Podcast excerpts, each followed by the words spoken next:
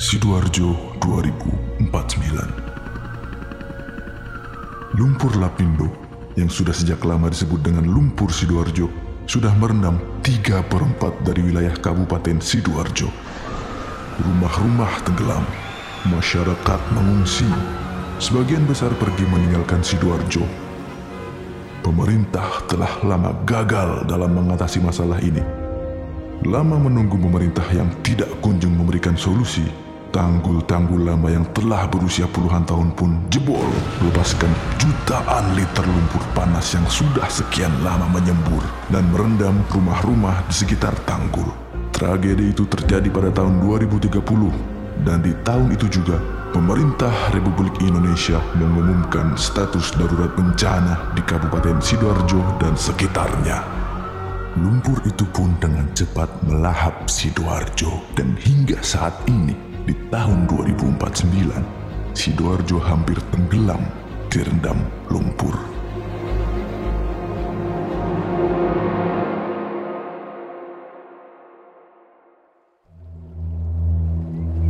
Peristiwa meluasnya wilayah rendaman lumpur Lapindo itu pun mencemari sungai yang menjadi tempat tinggal seekor buaya putih. Buaya yang dahulu sering menampakkan dirinya kepada warga setempat itu pun kini hidup dalam kesepian karena tidak banyak orang lagi yang memilih untuk tinggal di Sidoarjo. Tidak ada lagi orang yang berminat untuk tinggal di kota yang hampir tenggelam. Buaya putih itu pun kini tinggal di satu-satunya sungai yang masih belum tercemar oleh lumpur lapindo, hidup sendirian dan sering kali mengobrol dengan teman-temannya, burung pipit, bandeng, dan udang. Astaga, sudah 19 tahun sejak tanggul jebol. Aku bosan sekali. Aku jadi kesepian karena tidak bisa memamerkan diriku kepada para manusia. Sekarang populasi manusia di kota ini sudah sangat sedikit. Aku juga heran kenapa mereka tidak pergi saja dari kota ini, mengikuti jejak manusia lainnya yang sudah pergi. Hmm, mungkin mereka tidak punya uang yang cukup untuk pindah dari sini. Astaga, kau mengagetkanku saja, Pipit. Apa yang sedang kau lakukan di atas sana, nangkring di pohon itu? Oh, aku sedang bersantai di sini sambil mengobrol nih dengan bandeng dan udang di bawah sana. Hai buaya. Itu suara bandeng. Hai buaya. Itu suara udang.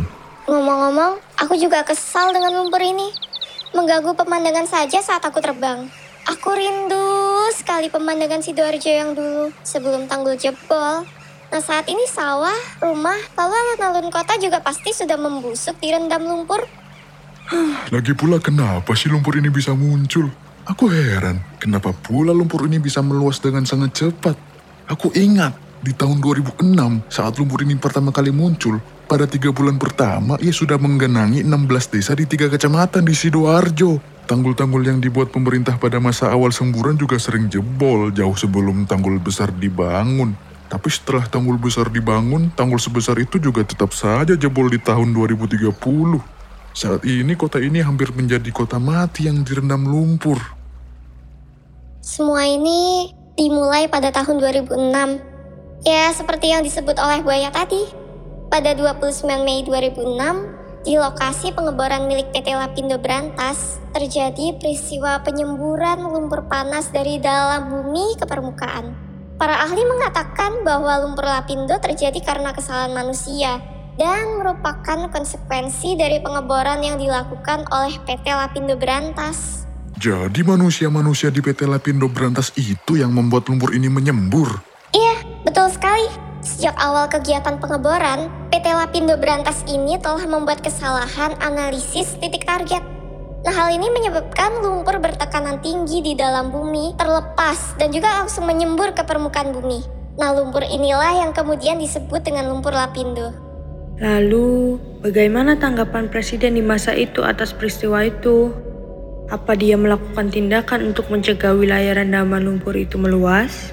Tentu saja, presiden di masa itu, yaitu Pak SBY, membentuk Badan Penanggulangan Lumpur Sidoarjo Nah, tugasnya adalah untuk menangani luapan lumpur dan juga masalah infrastruktur, lalu juga masalah sosial di sekitarnya. Tapi hasilnya nggak maksimal kan?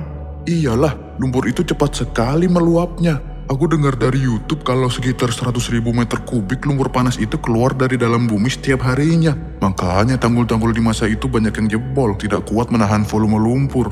Maka dari itu, besarnya volume lumpur dan luasnya wilayah yang tergenang menjadikan lumpur Lapindo sebagai peristiwa erupsi lumpur terbesar di dunia. Hah, parah sekali. Pantas saja sampai sekarang masalah ini belum juga selesai. Yang ada malah makin parah. Hei, apa kalian pernah mendengar mitos yang beredar tentang naga raksasa dan kutukan lumpur Lapindo? Memangnya ada hal seperti itu? Sangat tidak masuk akal. Aku tidak percaya dengan hal-hal seperti mitos dan juga tahayul. Hei, pipit yang rasional. Tolong kesampingkan dulu rasionalitasmu dan mari kita dengarkan penjelasan Bandeng tentang naga dan kutukan itu. Baiklah, Badeng, ayo ceritakan. Jadi, begini kisahnya. Pada zaman dahulu, ada seorang putri bernama Nyai Sireng atau juga dikenal sebagai Dewi Ratna Kenongo. Ia memiliki tugas untuk membendung bencana yang terjadi di tanah Jawa. Nyai Sireng juga memiliki tunggangan, yaitu seekor naga raksasa. Konon, naga itu saat ini bersemayam di lumpur Lapindo. Ada juga yang berkata bahwa sosok dari keturunan Nyai Sireng lah yang bisa menyumbat semburan lumpur Lapindo. Hmm, menarik. Lalu soal kutukan lumpur Lapindo? Sepertinya aku tahu kisah yang satu ini. Jadi, pada tahun 1993 terdapat seorang buruh wanita bernama Marsina. Ia bekerja di sebuah pabrik yang berada di Porong Sidoarjo. Marsina dikenal sebagai buruh sekaligus aktivis yang menuntut hak-hak buruh agar dipenuhi, terutama oleh pabrik tempatnya bekerja. Ketika ia dan kawan-kawannya sedang mogok kerja dan melakukan serangkaian demonstrasi untuk menuntut kenaikan gaji, di malam harinya ia menghilang. Jasad Marsina ditemukan empat hari kemudian di sebuah hutan. Kematiannya sampai saat ini pun masih menjadi misteri. Namun kabarnya ia dibunuh oleh pihak pabrik tempatnya bekerja dan meninggalkan dendam dan mengutuk pabrik itu karena saat ini lokasi pabrik itu sudah terendam oleh lumpur lapindo. Kabarnya tragedi lumpur lapindo juga terjadi karena kutukan Marsina. Itu kan hanya mitos. Aku sih tidak percaya yang seperti itu. Lagi pula, hey, tahun berapa ini? Tahun 2049 dan kau masih percaya dengan hal-hal seperti itu? Please educate yourself. Kalau memang benar terdapat ular naga di lumpur ini, seharusnya ya kita sudah bertemu dengannya. Entahlah, tapi menurutku kisah Marsinah itu cukup membuat hatiku sesak. Astaga, belum pernah aku berempati kepada manusia sebelumnya. Ternyata masih ada manusia yang baik hati.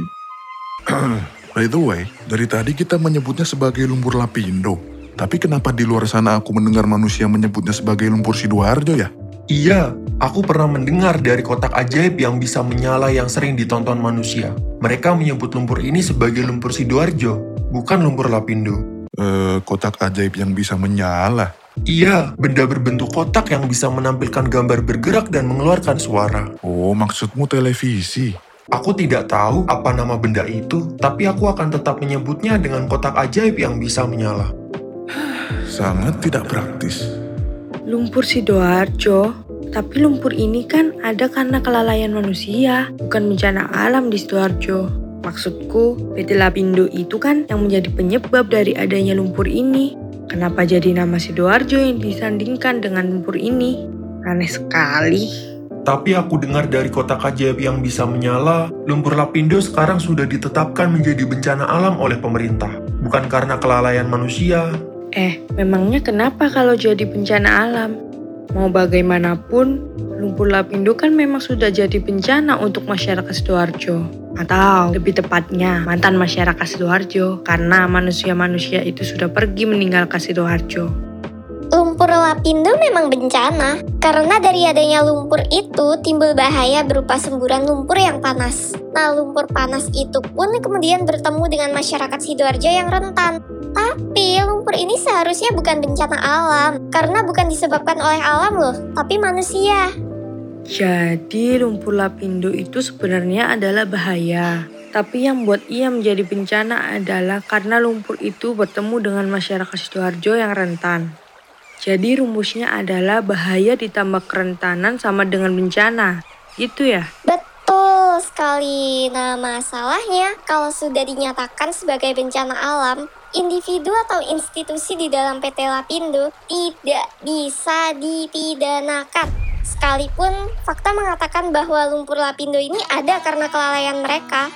Oh iya, yang aku tahu, dulu ada beberapa manusia yang ditetapkan sebagai tersangka. Eh, tiba-tiba proses penyelidikannya dihentikan di tahun 2009. Benar-benar diuntungkan ya manusia-manusia itu. Saat itu aku masih kecil, tapi aku masih ingat peristiwa itu. Jadi, kau pernah kecil juga ya, Bu ya? Kukira kau lahir langsung gendut gini.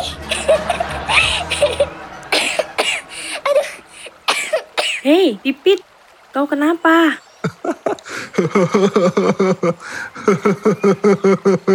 Sepertinya Pipit sedang mendapat karma karena tadi dia mengejekku.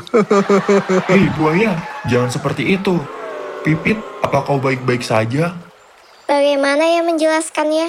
Sebenarnya saat ini keadaanku sedang tidak baik, terutama tiga bulan terakhir ini. Mungkin akibat terlalu banyak gas beracun yang kuhirup dari semburan lumpur panas ini. Apalagi aku kan sering terbang di atasnya. Ya bagaimana lagi, aku kan burung.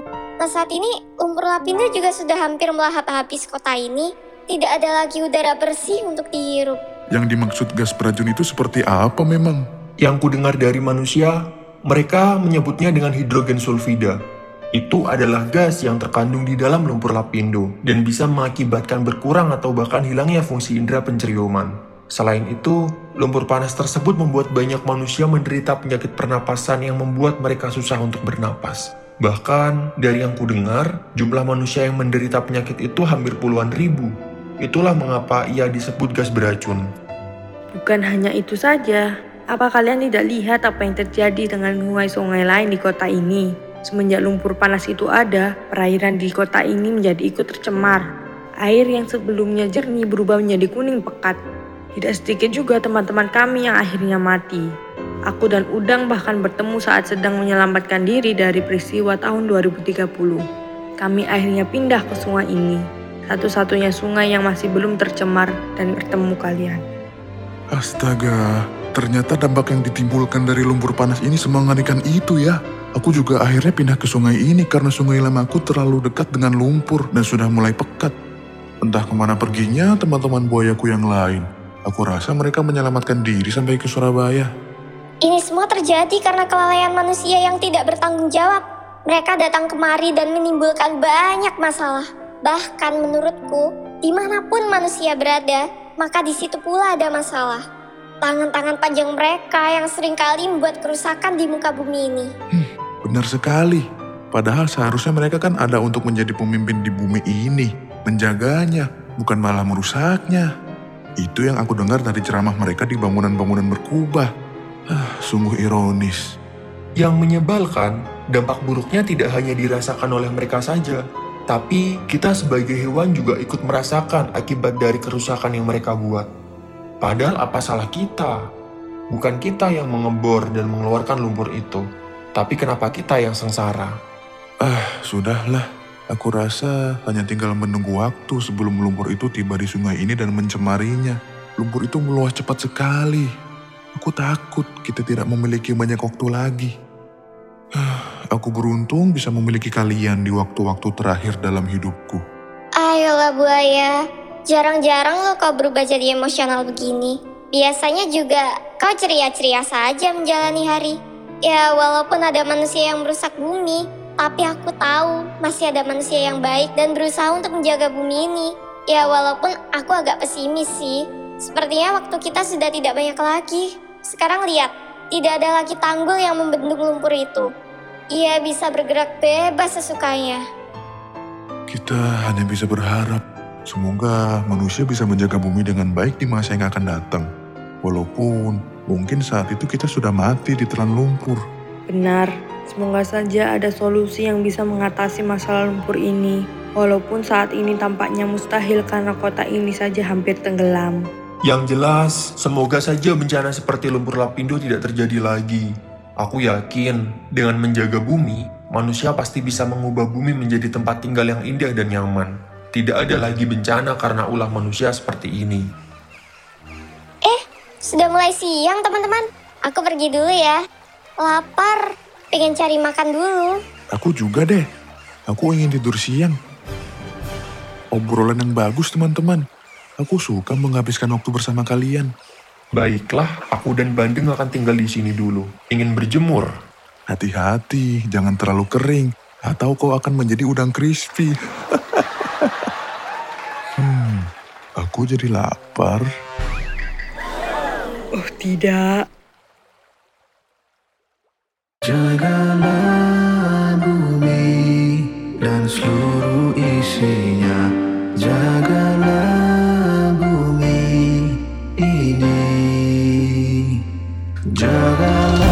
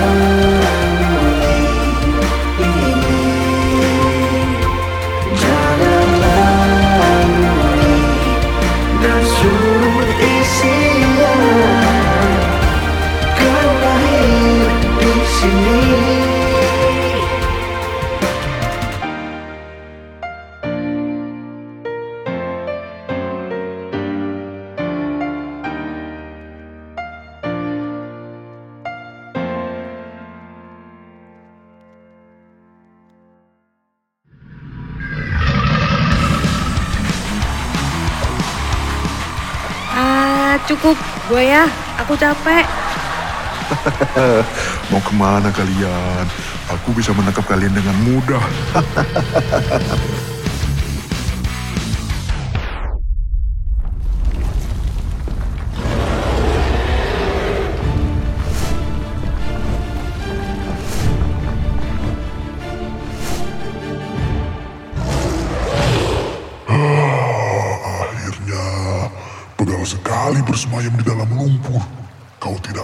tahu seberapa bau lumpur itu, apalagi kalau kau hidup di dalamnya.